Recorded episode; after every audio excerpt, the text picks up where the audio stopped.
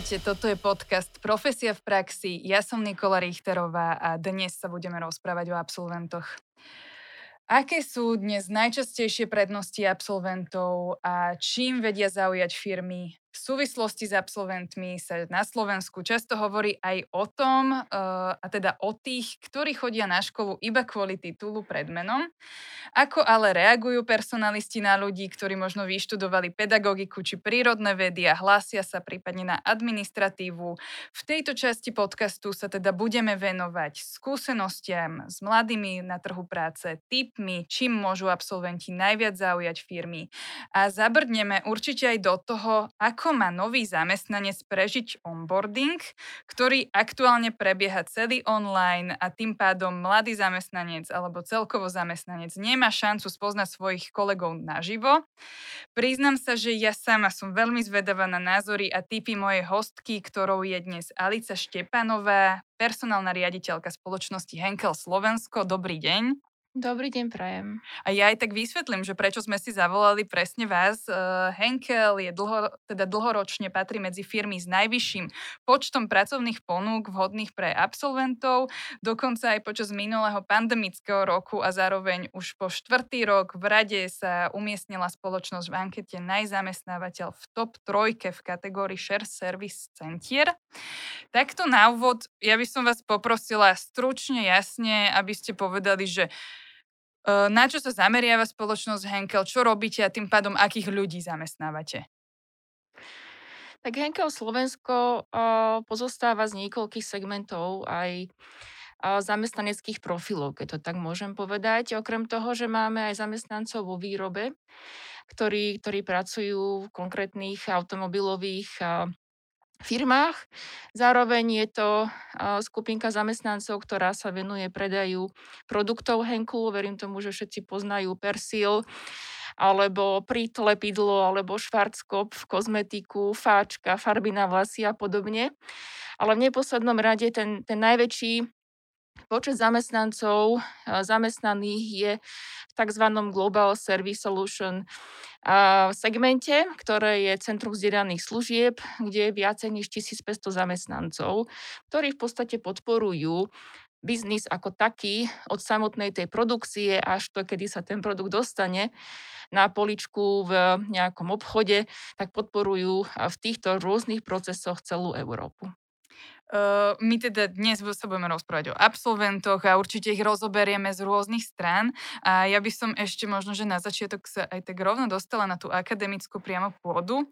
Nechcem a ani si nedovolím, aby sme sa tu teraz e, rozprávali a hodnotili priamo výučbu, ale predsa len na Slovensku sa pomerne často rozpráva aj o istých vysokých školách alebo odboroch, ktoré tu máme ako keby navyše. Keď vy vlastne máte skúsenosti s absolventami a teda dostávate životopisy, máte možno vo svojej hlave aj nejaký imaginárny zoznam vysokých škôl alebo odborov, z ktorých tituly možno neberiete až tak vážne? Nie. Jednoznačne potvrdzujem nie. Zoberte si aj môj prípad. Ja som vyštudovaná filozofka, politologička, ktorá jednoducho sa ocitla v priebehu svojej životnej kariéry na, na pozície HR riaditeľky. Čiže uh, zároveň aj tie pracovné pozície, ktoré sa ponúkajú aj potenciálne teda aj absolventom, zahrňajú široké spektrum tých možných študijných oblastí. Čiže keď si zoberieme aj to naše Centrum vzdelaných služieb, je tam potrebné mať aj um, znalcov z oblasti logistiky, taktiež rôznych jazykov, taktiež je to oblasť možno chemickej technológie, plus zároveň je to manažment, projektový manažment, IT zameranie, softverové inžinierstvo a podobne. Čiže z tohto pohľadu by som nevyčlenovala alebo nemarginalizovala konkrétnu skupinku a absolventov, ktorí absolvovali a nejaké špecifické zameranie alebo nebude nejakú špecifickú školu.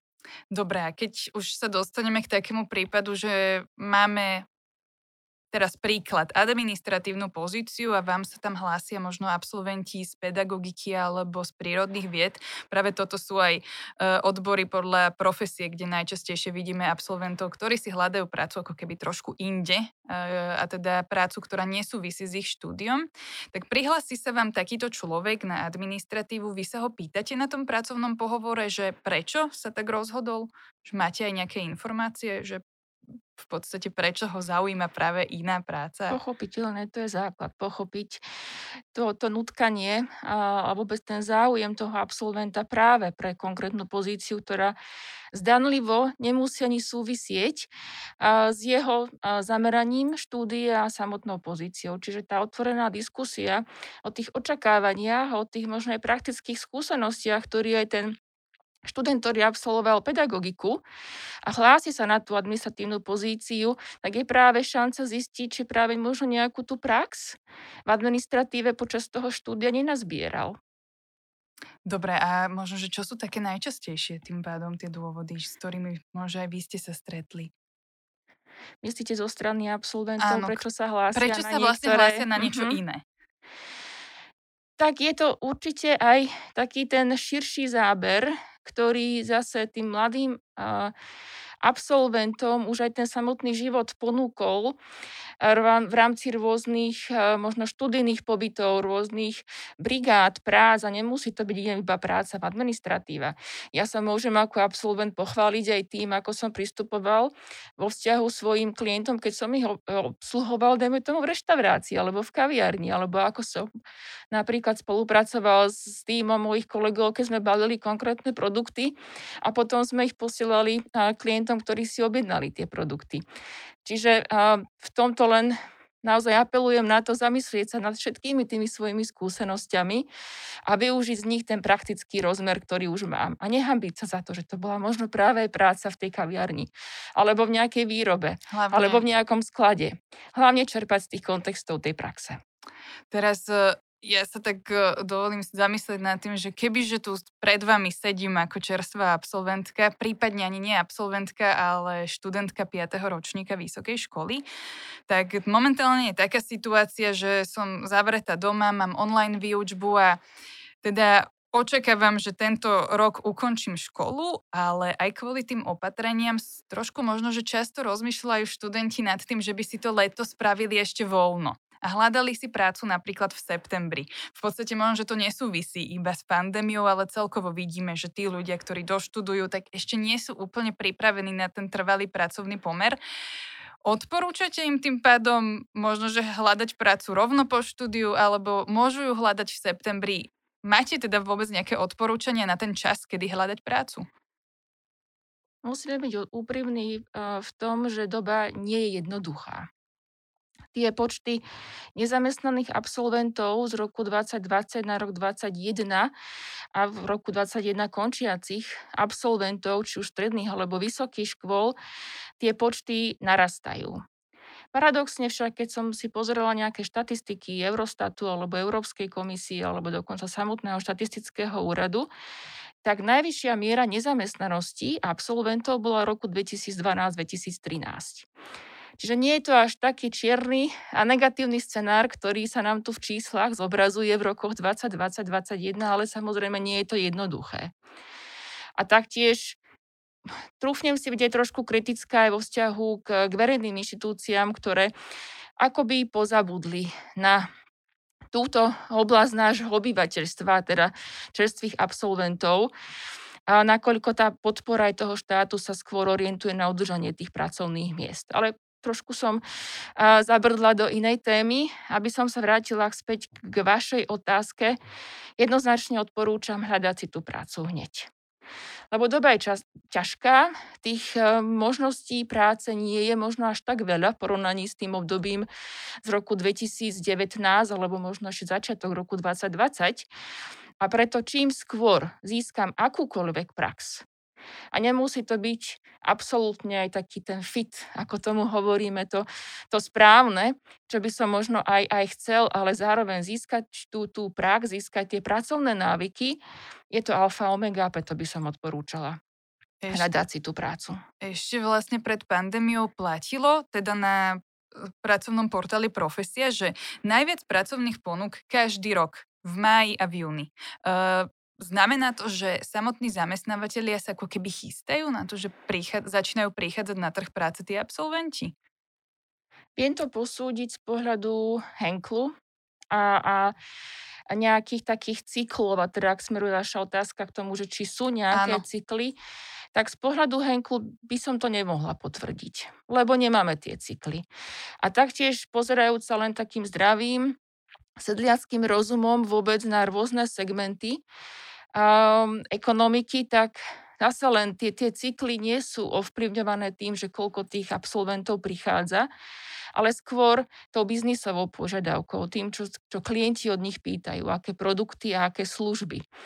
Aktuálne možno ste postrehli, že, že aj automobilový segment napríklad je o veľmi veľkom vzraste a dokonca sa na Slovensku chystajú otvárať nové výrobné linky, ale zároveň čipy, ktoré boli uh, viac využívané pre, pre IT segment a pre výrobu počítačov, mobilov a podobne, nie sú v dispozícii pre automobilový segment, tak není možné v niektorých krajinách ani spúšťať dokonca tie výrobné linky. Čiže veľmi veľa vecí ovplyvňuje. Taktiež aj ten farmaceutický biznis teraz je v zraste, nakoľko je potrebné vyvíjať lieky a dokonca aj vakcíny pre, pre nešťastné ochorenie. Takže nedá sa povedať konkrétne, že kedy tí zamestnávateľia vo väčšom množstve príjmajú nových absolventov. Ono celkovo ale vlastne aj prichádzali také pre absolventov nie úplne pozitívne správy, eh, že rok 2020 zvýšil požiadavky zamestnávateľov. My napríklad na profesii presne aktuálne v roku 2021 evidujeme 14% ponúk z tých, čo požadujú vysokú školu, že sú vhodných pre absolventov. To znamená, že nepožadujú niekoľkoročnú prax. Mm-hmm. Ešte v roku 2019 to ale bolo 18%. Čiže naozaj môžeme vidieť, že, že ten podiel klesa. Vidíte aj vy nejakú nižšiu ochotu zamestnávať alebo teda prijať aktuálne absolventa, ktorý nemá tú prax? Ja sa len poviem v prízme Henklu, nie. Je pravda, že tá ponuka pracovných pozícií vhodných pre absolventov sa znížila. A poviem možno aj prečo, zase v prízme tých našich skúseností. Keď sme sa pozreli na mieru dobrovoľnej fluktuácie v zmysle zamestnanec sa rozhodne, že rozviaže pracovný pomer so zamestnávateľom, tak najväčšie množstva tých zamestnancov, ktorí dobrovoľne sa rozlúčili v minulosti s tým zamestnávateľom, tak boli práve v období tej seniority vo firme 1 až 3 rokov. To znamená, že tým, že tí zamestnanci, ktorí potenciálne by možno aj zvažovali rozviazať ten pracovný pomer, v tom nestabilnom období covidu si povedali, že tak neurobím, to počkám, kým ten covid skončí a rozhodnem sa potom. Tým pádom aj, aj práve táto stabilizácia pracovnej sily, tá, ktorá by sa možno aj rozlúčila s tým zamestnávateľom z nejakých dôvodov, tak spôsobila zníženie toho počtu juniorských otvorených pozícií, čo pochopiteľne aj, aj stiažilo v podstate aj absolventom možno sa zamestnať, lebo tá ponuka sa znížila.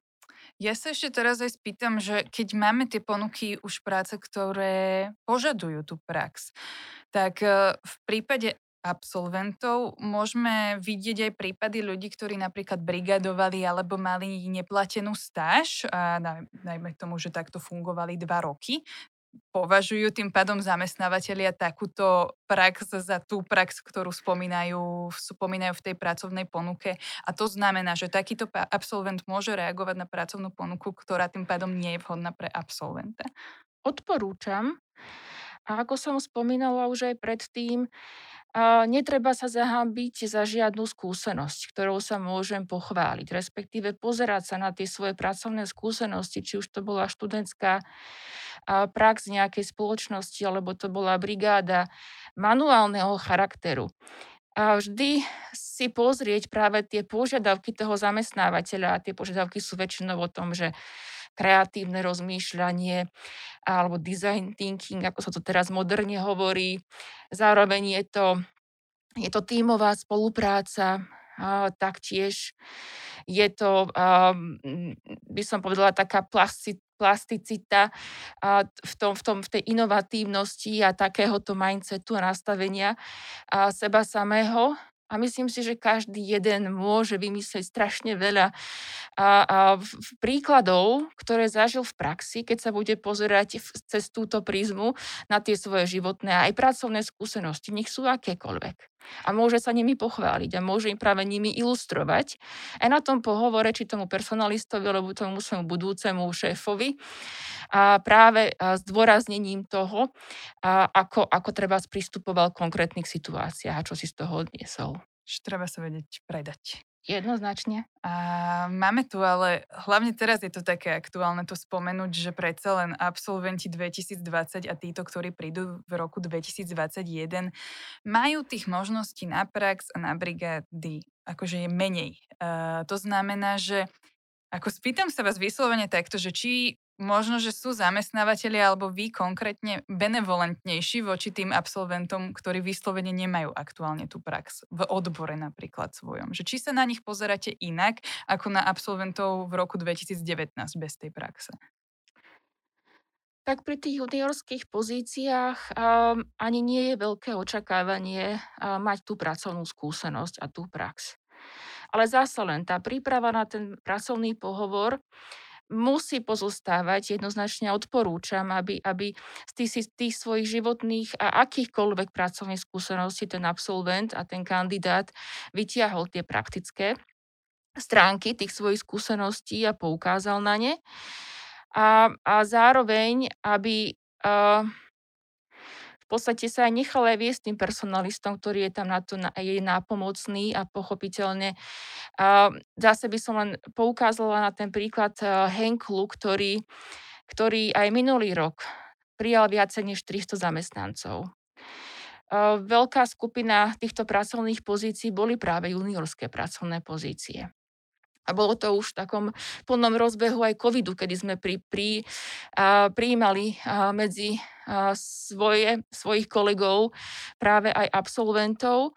A dokonca sme vytvárali aj nové pozície, tých, ktorých bolo skoro 150. A nikdy sme nevyužívali tú prízmu, aby sme niekoho znevýhodňovali len kvôli tomu. Práve naopak by som povedala, že aj tí študenti, ktorí sa ocitli v tej ťažkej situácii toho dištančného vzdelávania, museli tiež veľmi agilne pristúpiť danej situácii a je to len ich plus.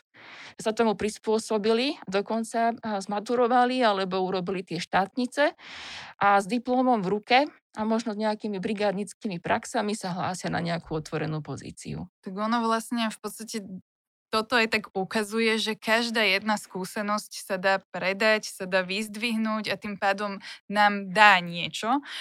Ako vy vidíte možno, že životopisy absolventov, ktoré vám prichádzajú, že vedia sa predávať tí mladí ľudia?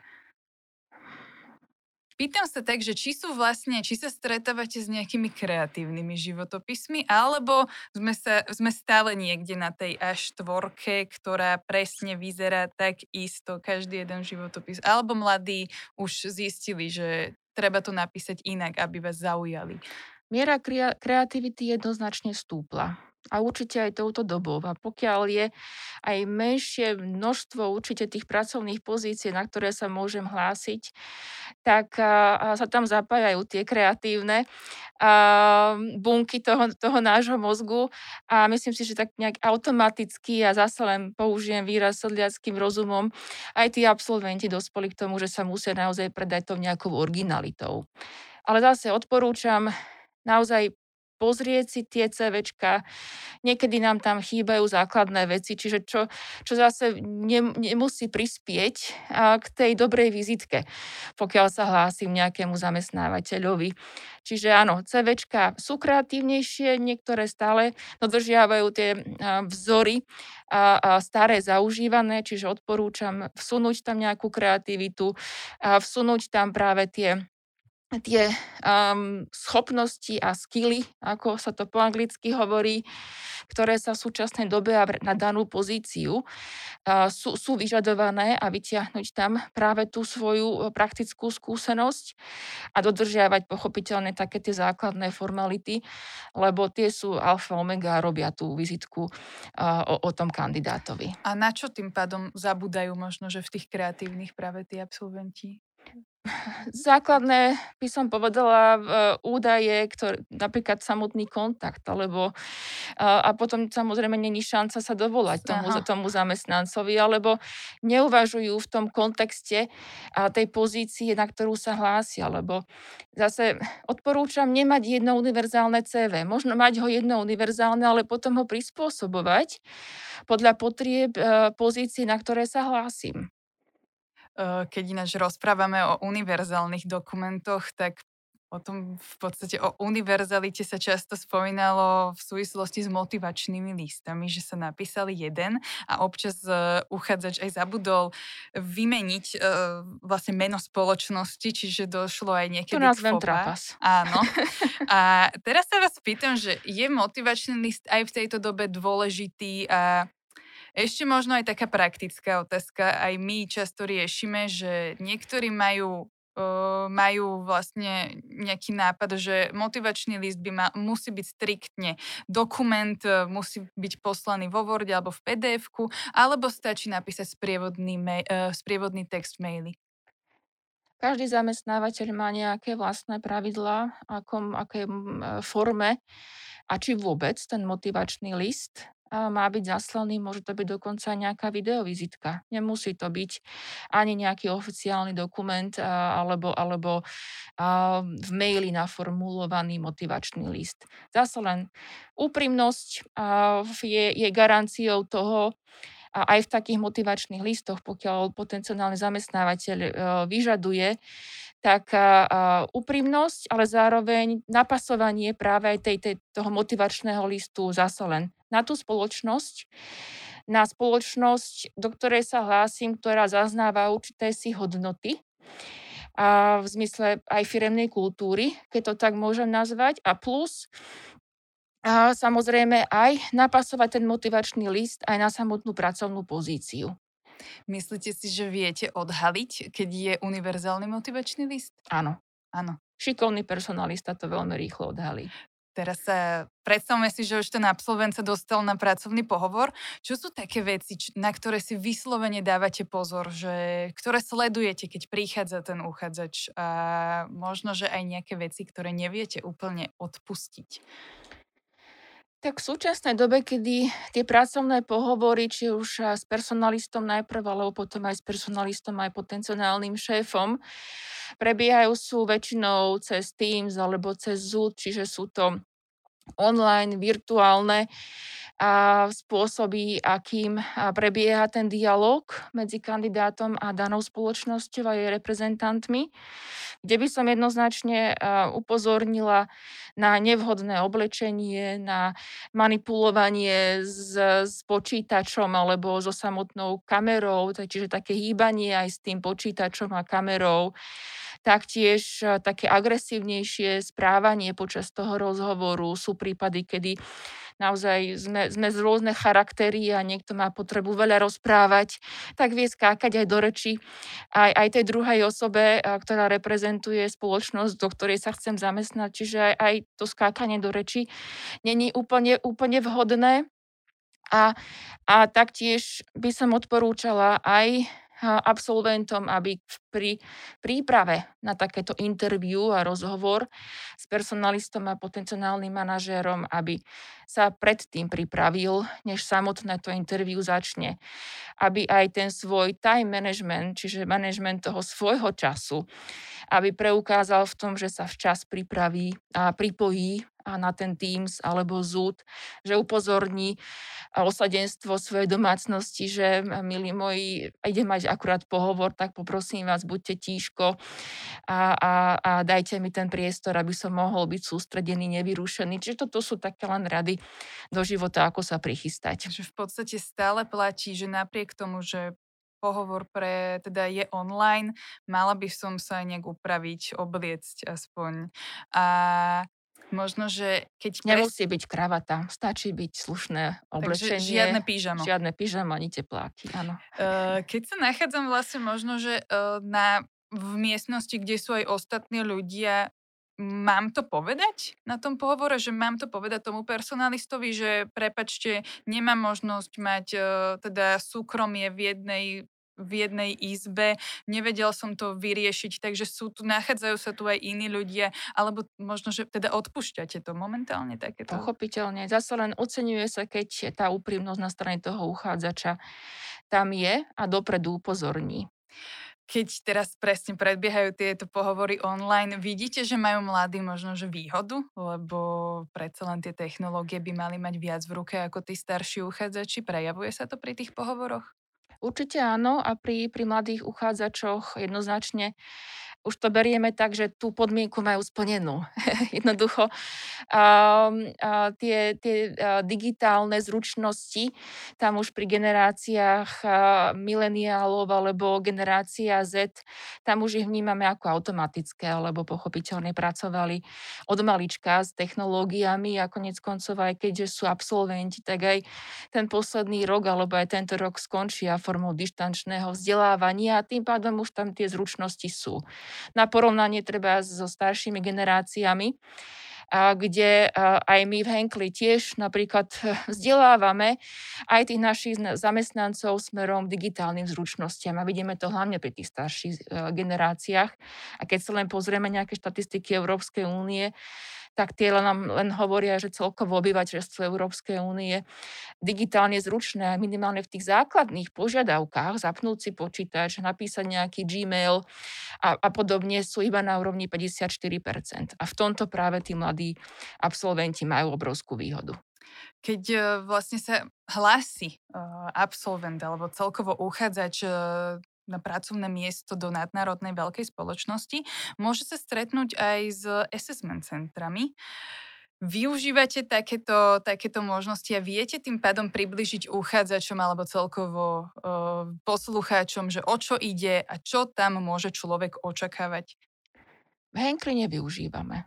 Budem otvorená, je to skôr o tej, o tej komunikácii, o tej konverzácii a o otvorenosti konec koncov pasuje to aj, aj na našu kultúru henklácku. Pri konkrétnych pozíciách, ktoré si napríklad vyžadujú však nejaké pokročilejšie zručnosti práce s Excelom, tak vieme využiť určité si príklady, ktoré, ktoré absolvent dostane k zadaniu, aby, aby nahodil tam nejaké vzorce, aby sa otestovala tá, tá zručnosť ale za Henkel poviem, že to je všetko.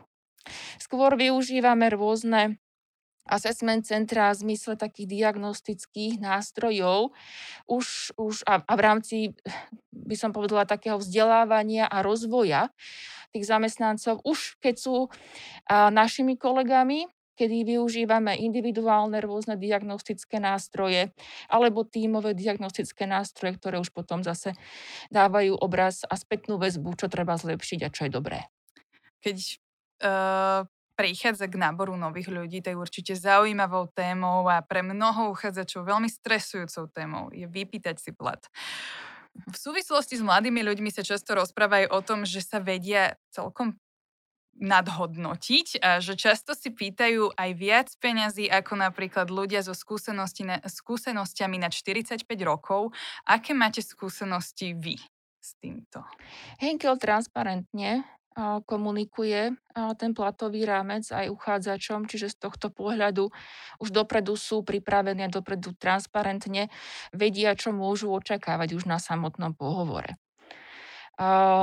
Takže toto by som povedala na tých pohovoroch v rámci Henklu ani, ani téma nie je, nakoľko je to už jasne dané dopredu. Takže vedia, majú informácie. Ano. V ponukách vlastne neuverejňujete tým pádom mzdové, ro, mzdové rozmedzie, ale je tam nejaká jedna suma. Tak, jedna mhm. suma, pritom ale na tom pohovore pokiaľ ten kandidát naozaj má záujem a aj ďalej teda pokračovať v tých debatách už na tých iných úrovniach, tak je transparentne poukázané aj tá možnosť toho kariérneho rastu a ako rýchlo. Čiže, a to nie je len kandidátovi, ale naši zamestnanci v Henkli vedia, v akom časovom horizonte, za akých podmienok sa môžu kam dostať, či už nejakou expertnou líniou, a, a aj vzdelávaním sa, alebo líniou nejakého people managementu a toho leadershipu a vedenia členov týmu. Čiže tá transparentnosť je zachovaná konec koncov už pred pohovorom s kandidátom na pohovore a na pohovore dokonca ten kandidát sa aj dozvie o tom, čo môže v akom časovom horizonte dokázať aj v zmysle svojho kariérneho posunu a pochopiteľne aj tých platových ráncov z tých súvisiacím. Táto doba však prináša veľmi veľa noviniek a jednou z takých tých hlavných noviniek, čo aspoň ja vnímam, je online onboarding. Zamestnanec sa stáva teda novým zamestnancom v spoločnosti, ale jeho deň nástupu vlastne prebieha tak, že prejde zo spálne do obývačky, kde sa pripojí. Ako to u vás funguje? Lebo viem si predstaviť, že to musí byť také možno, že zvláštne, nevšedné, miestami stresujúce, že človek ide spolupracovať s ľuďmi, z ktorých vlastne nikdy nevidel naživo.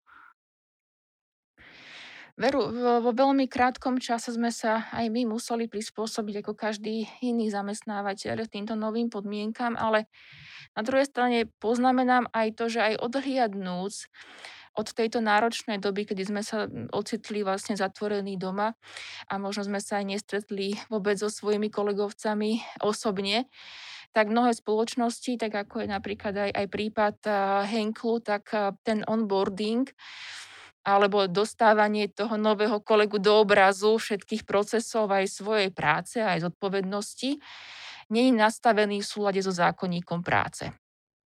A čiže tých troch mesiacov skúšobnej doby. Ten onboarding v korporátnych spoločnostiach, tak ako to ja vnímam, je nastavený na dlhšie obdobie. Napríklad v Henkli je to tých 6 mesiacov, kedy je, je ten jeho onboarding rozvetvený v tom, časovom rámci do rôznych oblastí, a nielen, nielen zaučiť sa do tých svojich bežných, každodenných pracovných povinností, ale je to aj nábeh do, do tej kultúry, keď dokonca každého jedného a nového kolegu privíta aj, aj HR, privíta dokonca aj prezident spoločnosti na ďalšom z meetingov kedy, kedy je pozývaný na také neformálne stretnutia aj so svojimi kolegovcami, kedy hrávajú virtuálny poker alebo ja neviem, nejaké iné formy gamifikácie, ktoré už teraz sú dostupné. Čiže je tam pomerne dosť dlhá doba, kedy v rôznych oblastiach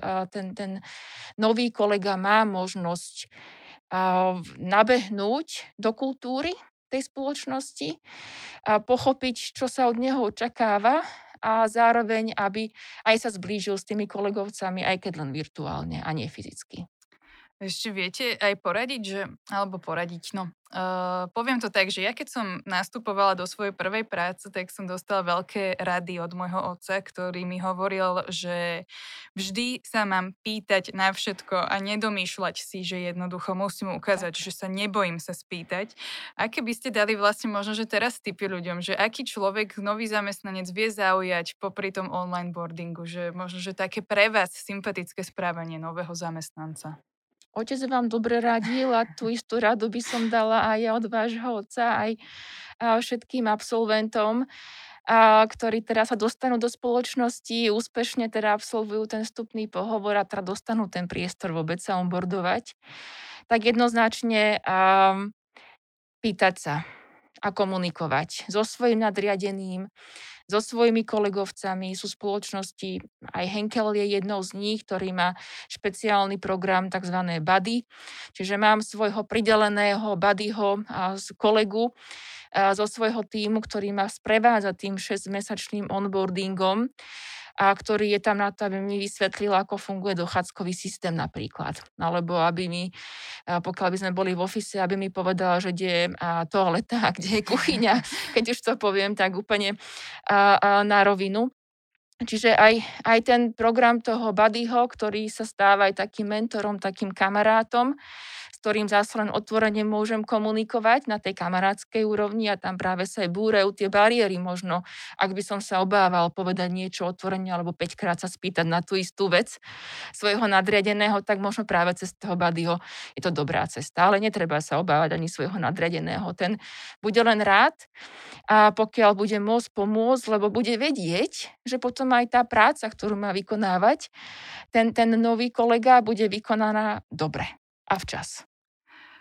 Vlastne tým pádom títo ľudia, ktorí nastupujú, sú stále doma, všetko prebieha online. Aká je vlastne vízia v Henkeli, že pri teraz, keď napríklad v lete by sa možno že zlepšila situácia, budete stále využívať aktívne prácu z domu, alebo sa teda plánujú zamestnanci vrátiť už nastalo do kancelárií? Máte nejaký plán? Ja verím, že väčšina zamestnancov by sa a už aj zajtra vrátila, zajtra je sobota, ale, ale v pondelok by sa väčšina našich kolegov veľmi radi vrátili do ofisu, čo ale nebude možné.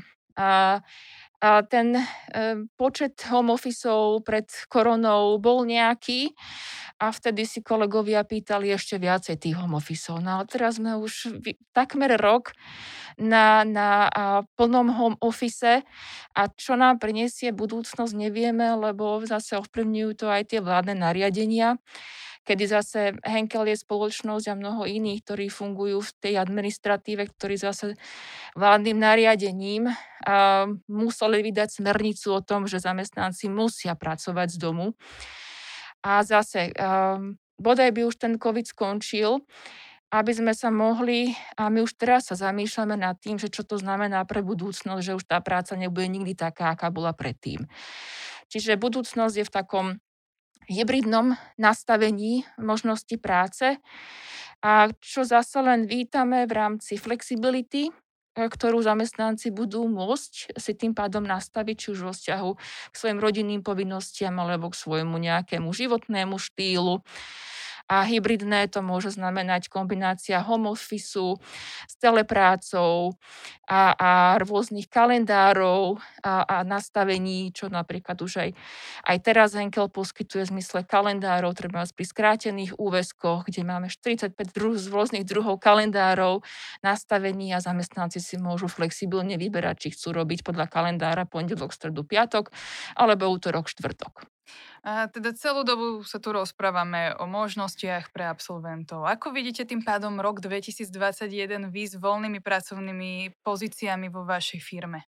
Aktuálne ich máme takmer 60 a môžem povedať aj do Eteru, že Henkel stále rastie.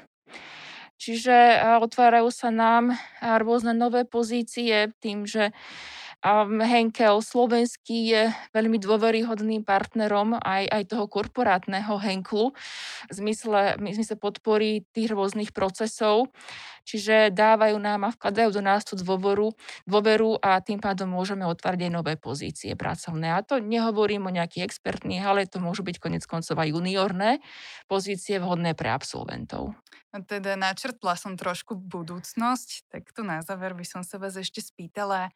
Možno také odporúčania pre terajších stredoškolákov aj do budúcna, ako bude podľa vás vyzerať trh práce a čo sa oplatí študovať? Či už v podstate aj na vysokú školu, ale možno, že aj na tej strednej škole. Že čo vy tak vnímate, že ktoré sú tie odbory budúcnosti? Možno by som to pomenila, tú vašu otázku, ak Pokojne. dovolíte. A skôr by som sa spýtala, že čo sú tie um, zručnosti, ktoré si bude vyžadovať budúcnosť. Poviem to po anglicky, lebo takto si to budú môcť naši poslucháči vygoogliť. Future skills. Mm-hmm.